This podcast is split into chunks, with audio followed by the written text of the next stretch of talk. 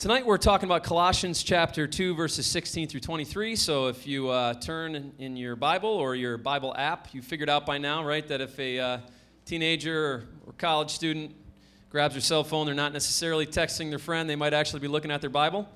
They might not be, but uh, I know my kids use their Bible apps. So Colossians 2, 16 through 23. Uh, in 2003, um, I have was uh, invited to go to Sudan at a time that uh, the nation was very volatile, still pretty volatile right now.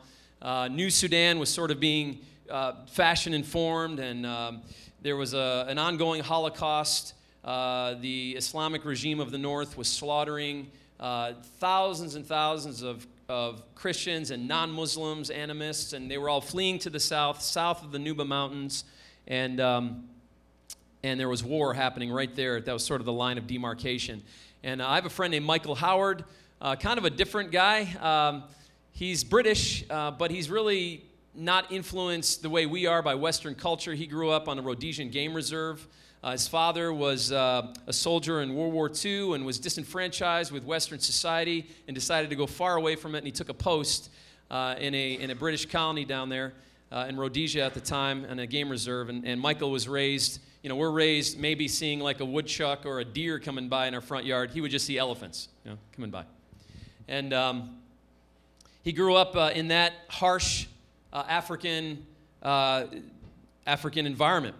And um, a number of years ago, he went to Sudan to start a Bible school. Just felt led of the Lord to do that, and uh, literally had to like trust God to drive him around landmines to get there. And when he got there, the government just said uh, we, we need Bible schools and we need churches and we need chaplains. So, here, take this uh, snake infested old uh, compound here. If you can uh, get it cleaned up, you can use it as a Bible school. And, and uh, the way he got his Bible school students was the government went to the front lines where the fighting was in the Nuba Mountains and they picked 100 soldiers. And they said, okay, we need 100 Bible school students. Okay, you and uh, you and, and you. And 100, 100 soldiers became Bible school students didn't know the Lord, you know, was not, not necessarily a prerequisite to get into this particular Bible school. And um, the first thing Michael had to do was lead him to Christ the first year of, of classes. And uh, incredible miracles followed as he became one of the most wanted men in, in North Sudan. They tried to bomb his academy between four and five times a week for the first year. Bombs never hit. Just amazing story after amazing story. So, the first graduation is coming up for this class, and I befriended Michael on some of his trips here to the United States. And uh, I was informed through his secretary in Kansas City that I was going over to do music for his first graduation.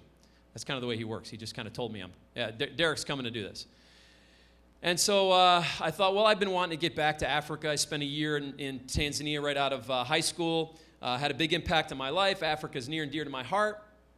And so I decided uh, that I would go. But then I got a death waiver in the mail. You know, if you lose life or limb, we're not responsible. So I went to my wife. I said, "Well, this is getting pretty serious here. Uh, they're telling me if I, you know, if I uh, don't sign this, you know, I can't go because you know I guess I'm risking my life going here." And I said, "You know, this is pretty serious. You, you, sh- you got, you have faith for me to go?"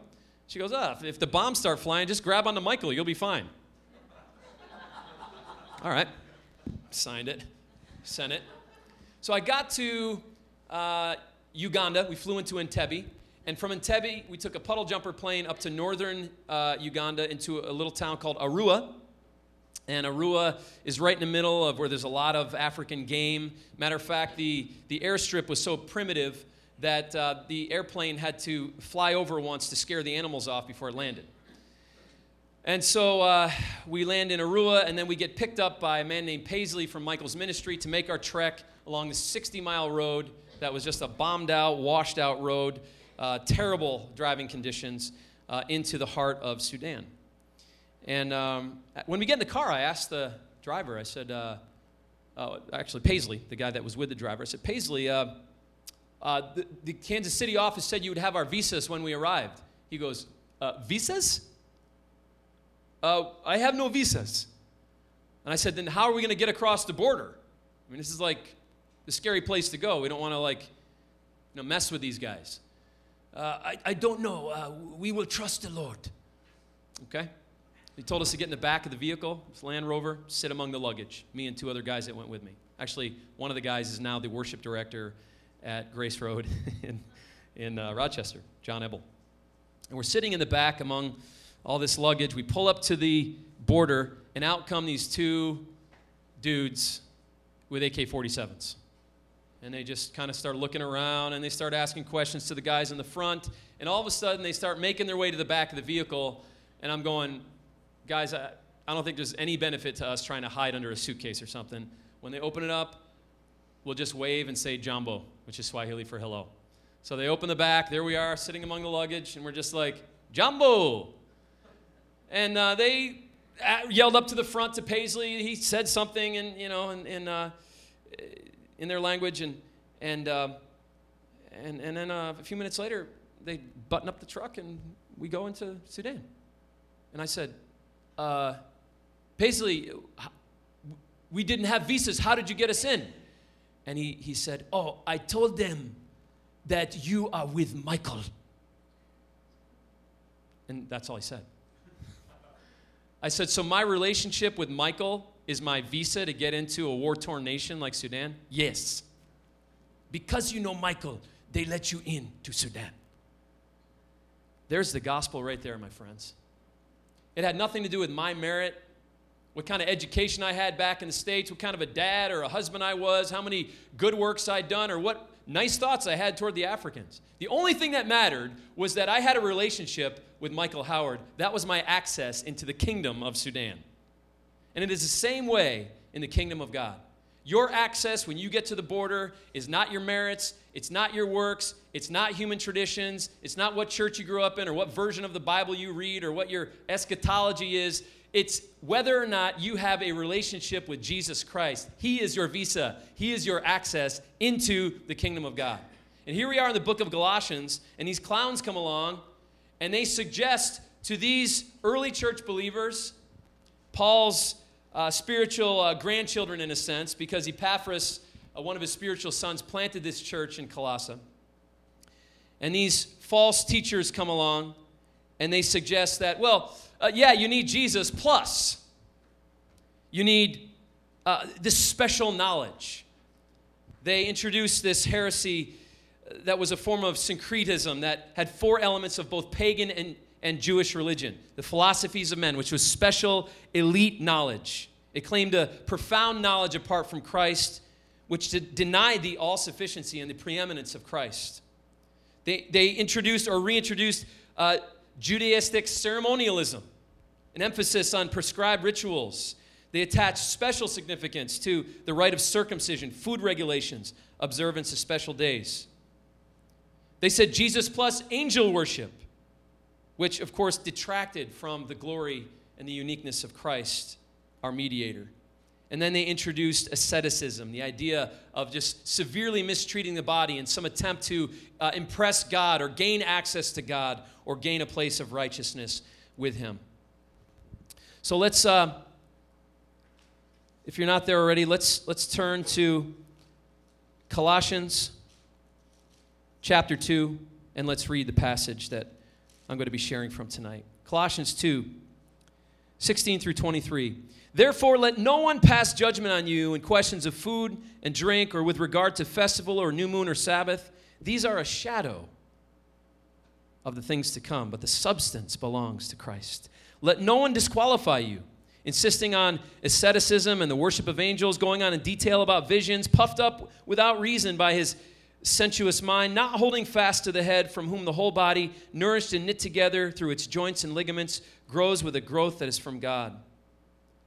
If with Christ you died to the elemental spirits of the world, why, as if you were still alive in the world, do you submit to regulations? Do not handle, do not taste, do not touch, referring to things that all perish as they are used according to human precepts and teachings.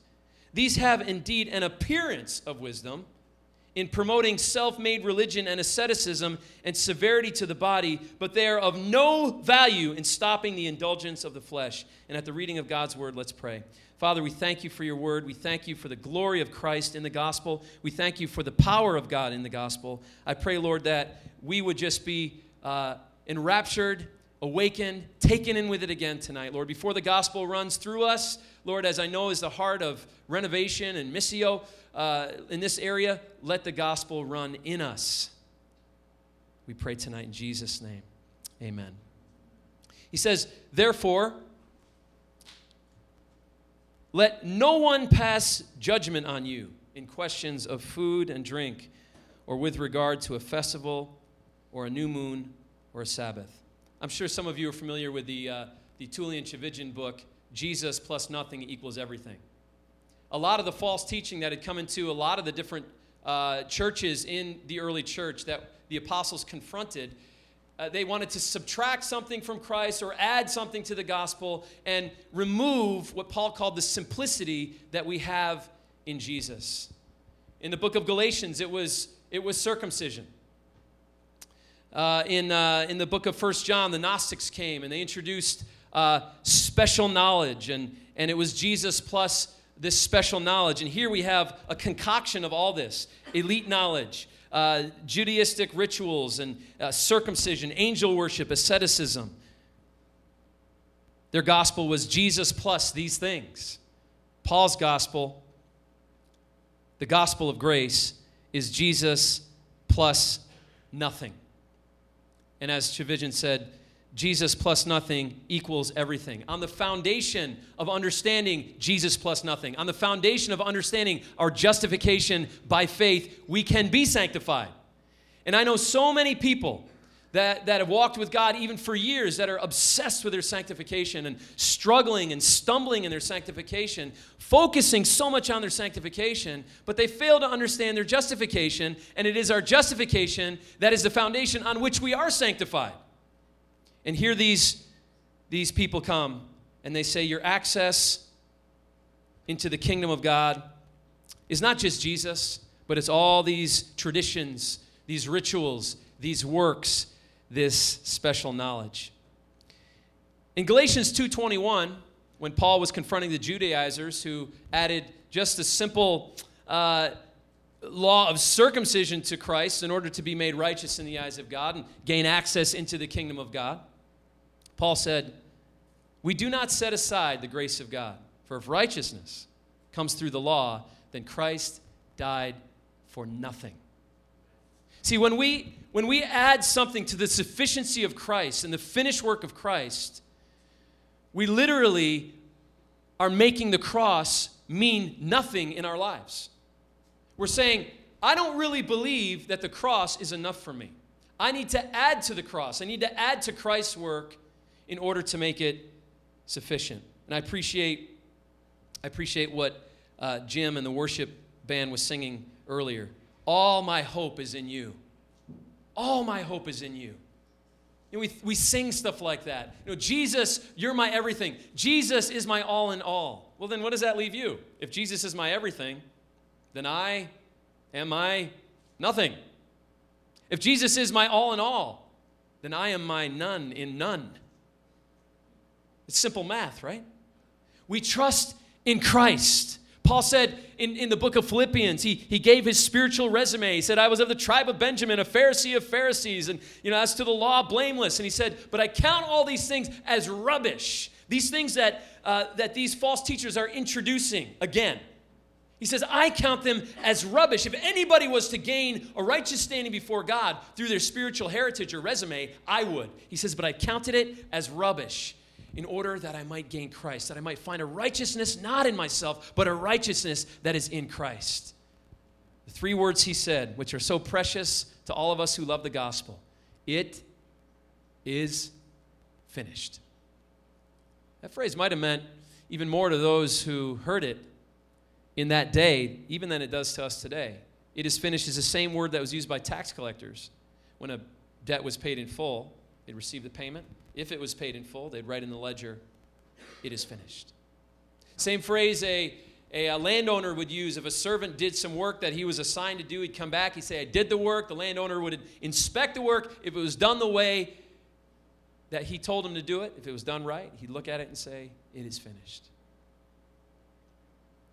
My friends, my brothers and sisters, Jesus paid the price, and Jesus did the work. And now we are justified by faith. Or having been, as Romans 5 1 says, hope you're encouraged by the tense of that, having been justified by faith, we have peace with God through our Lord Jesus Christ. We have access into Sudan because we know Michael Howard. We have access into the kingdom of God because we know Jesus Christ and are known by him. That's our gospel. That's the good news of our gospel. It's like um, anybody have kids who play t-ball? Right? Or, have, or have played t-ball? Maybe you're just getting into, some of you just into that season. Well, a few years ago, uh, when Reese was five, he's eight now, he played his first t-ball season. T-ball is kind of like half sports, half comedy. Um, like the big win in his first game was when he successfully ran to first base you know, the crowds erupted and, and cheered. And you might have seen it on ESPN Baseball Tonight that night. My son Reese made it successfully to first base. But then uh, the next guy hit the ball, and Reese just sort of ran into right field. You never told me where you were going. He just kind of ran into the sunset, just gone. Reese, he could barely hear me. Reese, come back. Come back. Second base is over here. That's T ball. At the end of the first year, at the end of the first year, um, the coaches told us, uh, kind of a big deal. We're going to take the tee out, and uh, we're going to do some live pitching to your to your kids. So uh, we're going to hit you know hit some live pitches. Oh, awesome! My wife Heidi was not able to make the game, and I wanted her to see how well Reese was doing. So I took my video camera to record the uh, his at bats. And of course, I coached him up that week. I played high school and college baseball, and I did my best to coach him up and and uh, the game time came. Reese is up to bat. He got up three times that day. And I'm standing behind him. And I said, All right, here we go, Reese. Record. The pitcher pitches it, swing and a miss. Oh, well, I don't want to like record a bunch of misses, so I stopped recording. I coached him up. Reese, get that back elbow up. You know, be comfortable. Okay, here we go. Record, pitch, swing and a miss. Oh. And I tried to maybe something else. You keep your eye on the ball. You know, you try to encourage. Record, swing and a miss, stop. Record, swing and a miss, stop. Record, swing and a miss, stop. Eight times he missed.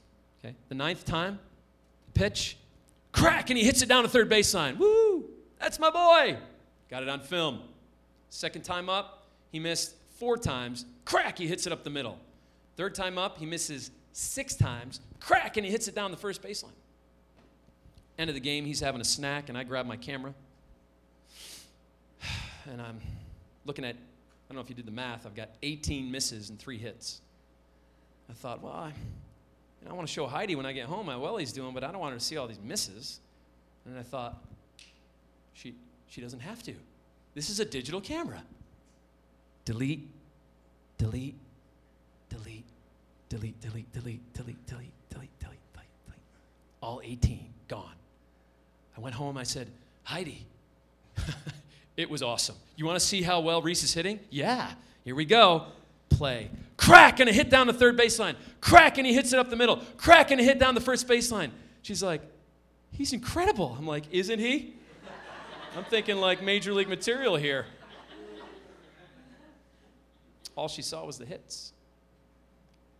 Now, therefore, there is no condemnation. Why is there no condemnation? Because there's nothing to condemn. Because Jesus drank every drop of the cup of God's wrath. He took it in himself, and we are not made righteous by special knowledge or uh, Jewish ceremony or ritualism or circumcision or angel worship or asceticism. We are made righteous by Christ and Christ alone and our faith in him and his finished work. That is our gospel.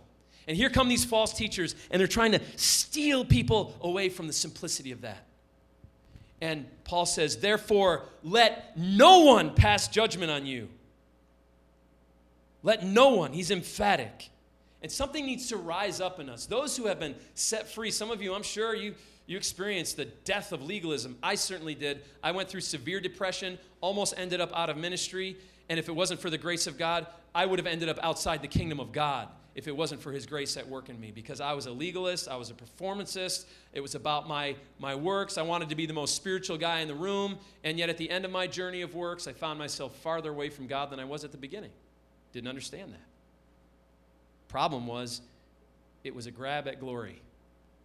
I was trying to share God's glory, take a little bit of it to myself. because it really is about me and it's about impressing God. And by the way, God's not that easy to impress. Hope you, hope you know that. Matter of fact, there's only one thing that really impresses him, and it's the obedience of his son, Jesus. That's it. And we are in him. There's Paul's hallmark, hallmark phrase for the gospel. We are in Christ. He uses it, what, 12 times, 13 times? And Ephesians 1, we are in Christ. We are found in him. Put on the Lord Jesus Christ. And those who have been set free from the agony and the pain of that. It looks impressive at first. People will applaud you. They'll say, wow, look, look at this radical Christian. Look how much they pray. And uh, look at how many people are telling about Jesus. Those things aren't bad, of course, in themselves. But if the motive is contaminated by religious pride or fear of punishment, if it's not motivated by love and faith, they are dead works. I don't care if you're doing missionary work. Jesus said to the Pharisees, You travel land and sea to make one convert. When he becomes one, become twice as much a son of hell as you are. I've met people in the nations who are, who are there in some sick sense that they need to appease uh, their God in some way and, and earn somehow some righteous place with him. That's not our gospel. Paul says, Let no one pass judgment on you. And I hope something rises up in you, those who have known the, the chains of that bondage of legalism, which is not Christianity. It's a counterfeit version of Christianity that lies right at the, right at the fringe, always tempting, always pulling us back. I'm going to talk about that in a minute. And Paul says, Let no one, I hope something rises up in you that says, Nobody's going to take my liberty from me. Nobody is going to steal away the simplicity that I have in Christ. Says, Let no one pass judgment on you. That's the Greek word krino. It basically is an, it, it's a person in an arrogant position that basically is saying, I decide whether it is good. It means to pick out by separating. Okay, you're righteous because you, you abide by my rules. You're unrighteous because you don't. Pick out by separating. I decide whether it's good. It actually implies bringing someone to trial. And Paul is saying, let no one bring you into that courtroom. Let no one put you in that place because Christ is your defender. And Christ gave himself for you, and you are found righteous in him. He is your access into the kingdom of God. And we see this play out in the most menial, daily places in our local church communities. You know, at, at Grace Life Church, I see it as part of my duty and the duty of our elders to fiercely protect the center of the gospel and not let anyone pull their little you know, pet rules or preferences into the center of the gospel. Because we fellowship because of our faith in Christ, not because we necessarily agree uh, on all matters of conscience. Right? Some of us have different convictions.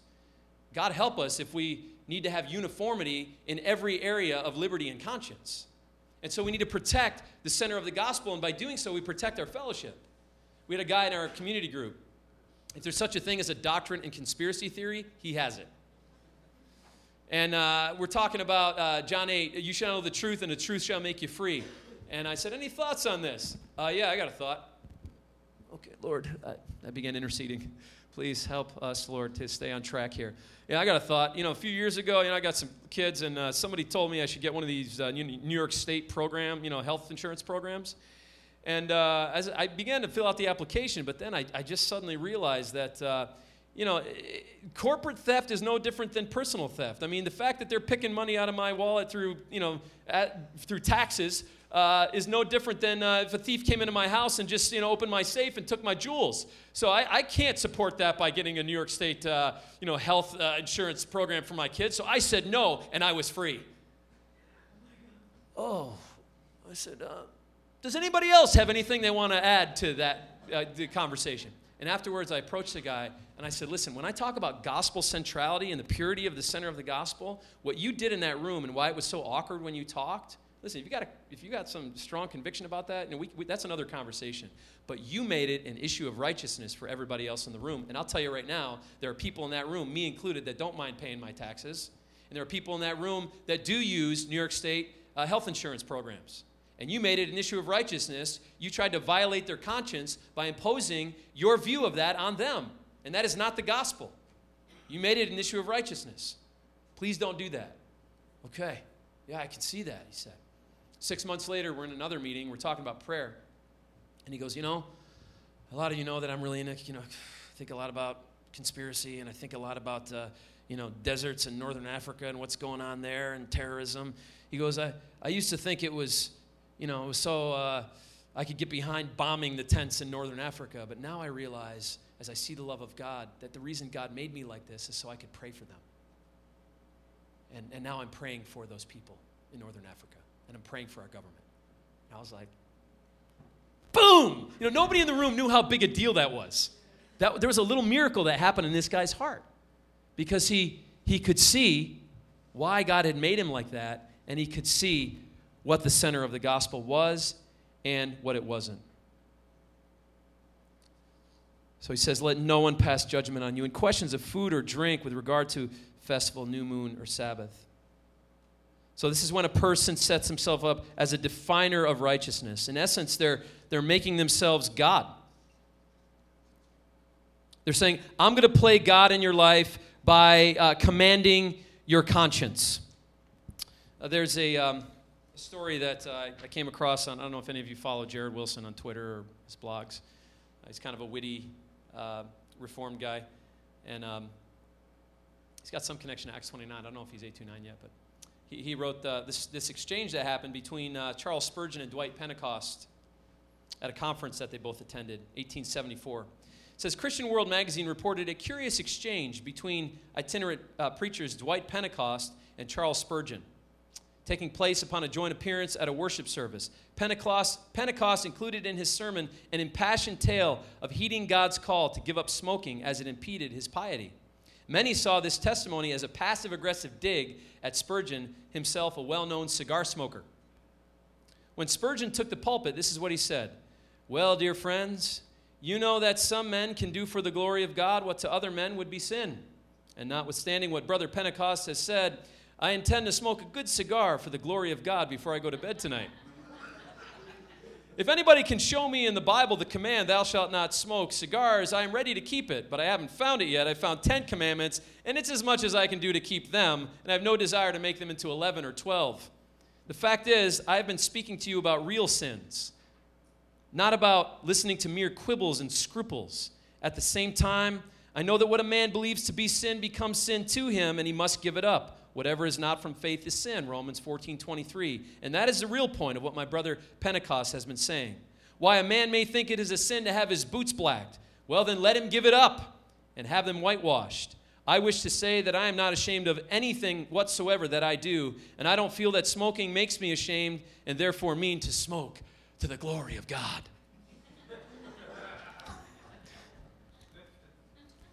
Let no one let no one pass judgment on you on questions of food or drink with regard to festival, new moon, or Sabbath.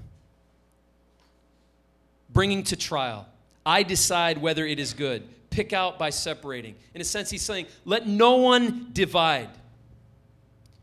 Uh, one of the ways I teach this is that we remain gospel centered by avoiding two kinds of, of excess to the gospel. Number one, what you might call intra intra biblical excess and then extra biblical excess. Intra biblical excess is a little more obvious. It's, it's taking maybe a, a ritual or a rule uh, from the ceremonial law of the Old Testament, like circumcision, adding it to the cross, and making that an issue of righteousness and an issue of acceptance into fellowship and into the kingdom of God itself. We need to avoid such things. Those things are called heresy and doctrines of demons in Scripture. Paul wasn't like, oh, yeah, we need to, uh, there's many streams in the body of Christ, and uh, they are from the circumcision stream, and we need to hear a little bit of what they have to say because everybody has something. No, they have a doctrine of demons, legalism, works righteousness that results in spiritual death. And so, as, as pastors and elders and teachers, we protect the gospel and we keep intra biblical excess out of the center of the gospel to define what makes us righteous before God when we are justified by faith alone, grace alone, Christ alone. Maybe a spiritual gift might be added to that. I grew up in the uh, charismatic Pentecostal movement. I would say some of that was hyper uh, Pentecostalism. And there was definitely this idea taught that you are made righteous in the eyes of God by Jesus plus your spiritual gift, and it definitely tongues. Now, what's the gospel? Jesus plus tongues. So that's intra biblical excess. And then there's extra biblical excess, which is a little more subtle and harder to detect because the thing that you feel strongly about may actually be good, maybe safe, maybe healthy. You've come to that, uh, that, that conviction uh, through the liberty of, uh, of grace and, the, and, the, and your conscience, and, and you have faith about that particular issue, whether it's you know, listening to secular music or, or what your movie choices, entertainment choices, clothing, uh, whether or not you drink alcohol, uh, whether or not you smoke cigars, etc., uh, you have a, a preference or a conviction about that. The problem is, if you bring that into the center of the gospel, that, that just destroys Christian fellowship. And strangely, churches that aren't careful to, uh, to protect the center of the gospel and allow either something, you know, an intra-biblical excess or extra-biblical excess into the center of the gospel actually become more known by their preference or their excess than they do the gospel itself. You see this happen. I'll pick on myself, okay? We got six kids. Uh, we homeschool our kids through grade seven. Love homeschooling. It's been great. You know, I get dad class with the kids. I, you know, I get I get to have wrestling class with Reese every day because I was also a high school and college wrestler. So, you know, we get to, I get to really pour into my kids through those years. Man, I got a lot of faith and joy in that, uh, etc. But homeschooling is not an issue of righteousness for me. Okay? I'm a lead, pastor at Grace Life Church, right? Uh, so uh, if I made homeschooling an issue of righteousness, uh, then we have insiders and outsiders at Grace Life. So I'm basically saying, Jesus, of course, we assume that. Plus, really should homeschool your kids. That, that's righteous to do that. If you don't, you're giving your kids to the sodomites. You know, uh, don't do that. Because um, I'm concerned for you, and, and that, that's really unrighteous. It's lazy. Uh, not. I mean, oh, you need to be awake. I'm trying to awaken you. Uh, and all of a sudden, what, what happens if I if I draw that line? Homeschooling is now an issue of righteousness added to the gospel. So our gospel is now Jesus plus homeschooling, and we become a homeschool church. So we attract all the homeschoolers. Everybody comes to our church, and if you're a homeschooler, you're awake. You get it. You're righteous. And those, those poor people are just giving their kids to the wolves, right?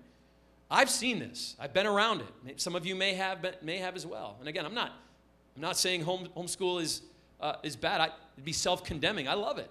If you ask me, I'm going to speak faith into you about that. But it's not an issue of righteousness. We are made righteous through Christ's work alone. We are justified by faith.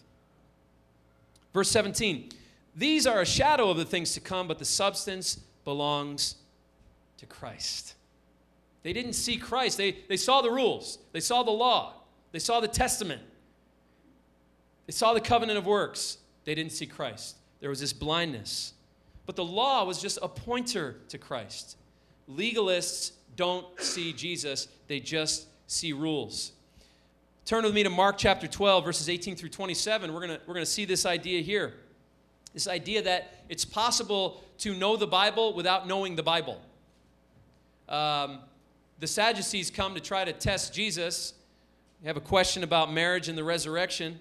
And you talk about educated, religious leaders, I mean, the Sadducees were like the elites. They were the, they were the Harvard grads. They knew the Bible. They memorized, you know, the Pentateuch. I mean, they knew the Bible. And we're going to find out that they didn't know the Bible. So they asked this question, you know, if in the resurrection, uh, you know, uh, a woman's had, uh, you know, she had a husband, he died, she married a brother, he died, happened seven times. Who's she going to marry in the resurrection? You know, they're trying to make marriage uh, and, and the resurrection look foolish in the light of marriage. Jesus said to them in verse 24 of Mark 12, Is this not the reason you are wrong, because you know neither the scriptures nor the power of God? Isn't that amazing that he would say that to them? You know not the scriptures. For when they rise from the dead, they neither marry nor are given in marriage, but are like the angels in heaven. And as for the dead being raised, have you not read in the book of Moses? Again, he's saying, don't you know the Bible? He goes to their book.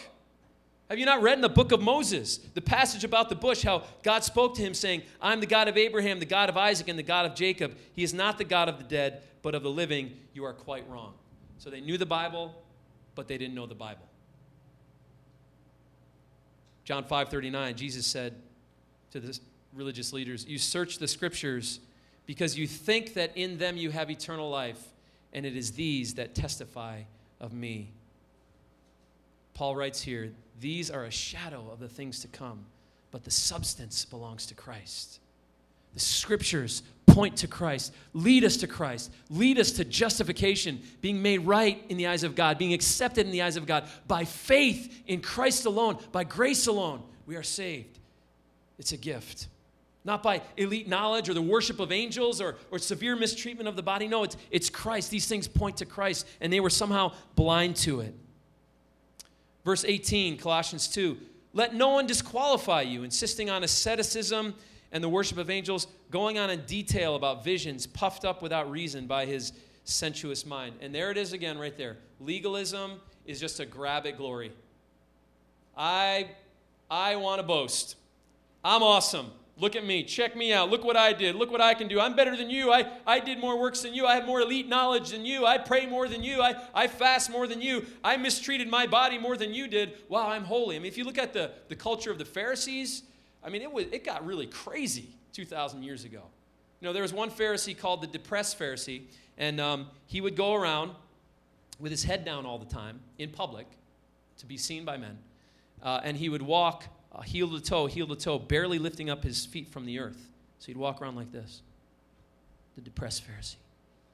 The idea is that people would go, Look, look at how righteous Yea, he barely even lifteth up his head and looked toward the sky. He's so humble and holy. He doth not even lift up his feet from the earth. Then you had a Pharisee called the Pharisee letting blood. This, these are guys who would uh, walk around and uh, with their eyes closed, and they would fake collisions with walls until blood ran down their head. It was this ritual they did so that people would look at them and go, Wow, look at that Pharisee. Look at that religious leader uh, he, ha- he has his eyes closed so as not to look upon women lustfully. He collides with walls. Look, the, bl- the blood runneth down his head. He is righteous and holy. No, it's repulsive, it's disgusting, it's a grab at glory, it's self righteousness. It is not humility, it is not the gospel, it is not Christ likeness. And this is what they're doing they're puffed up without reason. It creates arrogance and elitism. And one of the things you see uh, with people like this is they love to throw the you love the world flag, right? You don't line up with their preference, you don't line up with their conviction, and, uh, and they got the yellow flag right there, right? And they hear you talking about listening to a Michael Jackson song. you listen to Michael Jackson? Throw the flag. You love the world. Throw that down there. Blow the whistle. You love the world, right? You, you went and saw the Hunger Games? I mean, come on. Children killing children. You love the world. Right? Just throw that flag down. And it creates this, this arrogance. Right? I'm, I'm, more, I'm more holy. You look in Galatians 5.26 and it shows us the poles of uh, legalism. You have the, in Galatians 5.26 it says, let us not become conceited, provoking one another, envying one another. Really interesting. Paul, if you if you look at the context of Galatians 5, I mean Paul is just he is just got a double barrel shotgun of gospel of grace and he is just picking off wolves and picking off doctrines of demons and just it's about grace. And here's the deeds of the flesh and they're obvious. If you're under law this is what it looks like. Here's the fruit of the spirit. If you're in this if you're in christ and god produces god and this is what's produced in you and then he drops this right at the end of the verse let us not become conceited provoking one another envying one another. The two poles of legalism you have conceit boastfulness pride. Look at me look what i did. Look how holy i am. Look how righteous i am. I'm awesome. And then you've got envy. What is that? I'm lower. I'm condemned. Oh, I wish I was like that one. I'm not as holy as the Pharisee letting blood, with the blood dripping down his face because he, he closes his eyes when he walks in public. I, right? Pride and condemnation are the two symptoms of legalism. And sometimes we don't think that condemnation is. We think if I'm, you know, if, if I if I could just go low, you know, and and, and just feel miserable about myself all the time and condemned and guilty that somehow God is pleased with that. It doesn't please God at all uh, for you to reject grace and reject His righteousness because your, spirit, your resume is, is bad. Uh, that's still legalism. Difference is the, the, the Pharisee, the, the legalist, uh, the, bo- the boastful one thinks they got over the bar of works and law. The condemned one knows they didn't. Same disease, though. Here, here's a good acid test for you to know how well you're doing living under law or under grace. Okay? Anybody get stopped by a police officer sometime over the last year? Thank you, my brother. Appreciate your confession. It's good. Just two days. Okay, two days ago. Good. Okay. I mean, not good, but thank you for the information. Okay. Now, uh, when the police officer came up to your window, did he commend you for how well you were driving? No. No. what, what did he do? And then point it out. Yeah, point it out where you messed up. When you are under law, that cop is always in your window. You always feel like what you're doing wrong is being pointed out. You're living in discouragement, you live in depression, you live in anxiety, you live in fear. As opposed to having the Holy Spirit as your passenger. I'm sure this analogy breaks down really bad if you, you know, if you really break it, split hairs, but every analogy does. As opposed to having the Holy Spirit as your passenger, you know. Um, I, my daughter, Grace, 16, just got her permit, and I'm in the passenger seat, and I'm trying to encourage her, right? You know that you, you should take that turn a little different, or we will perish. okay? I don't want to perish. So take that turn a little smoother next time. Right? I'm encouraging her. It's a difference between dad in the passenger seat encouraging the young driver versus the cop in the window always pointing out your infraction. We are under grace. Verse 19, not holding fast to the head, from whom the whole body, nourished and knit together through its joints and ligaments, grows with a growth that is from the Lord. Legalism kills. Why? Because legalism removes you from the power source. C.J. Mahaney, in his book, The Cross Centered Life, said this Legalism is seeking to achieve forgiveness from God and acceptance by God through obedience to God. Catch that one. Legalism is seeking to achieve forgiveness from God and acceptance by God through obedience to God. Now, if that's what's so bad about obedience, well, nothing unless that is what you're trusting in in order to make you acceptable to God. Under grace, obedience is not a condition by which God accepts you, it's the fruit that you are accepted by the Lord. Two horrible things happen when we allow this kind of this kind of Jesus plus legalistic type teaching to get into our spirit. Number one, it replaces the standard by which God accepts you from grace to law, which makes us unacceptable. And number two, it alters the power source.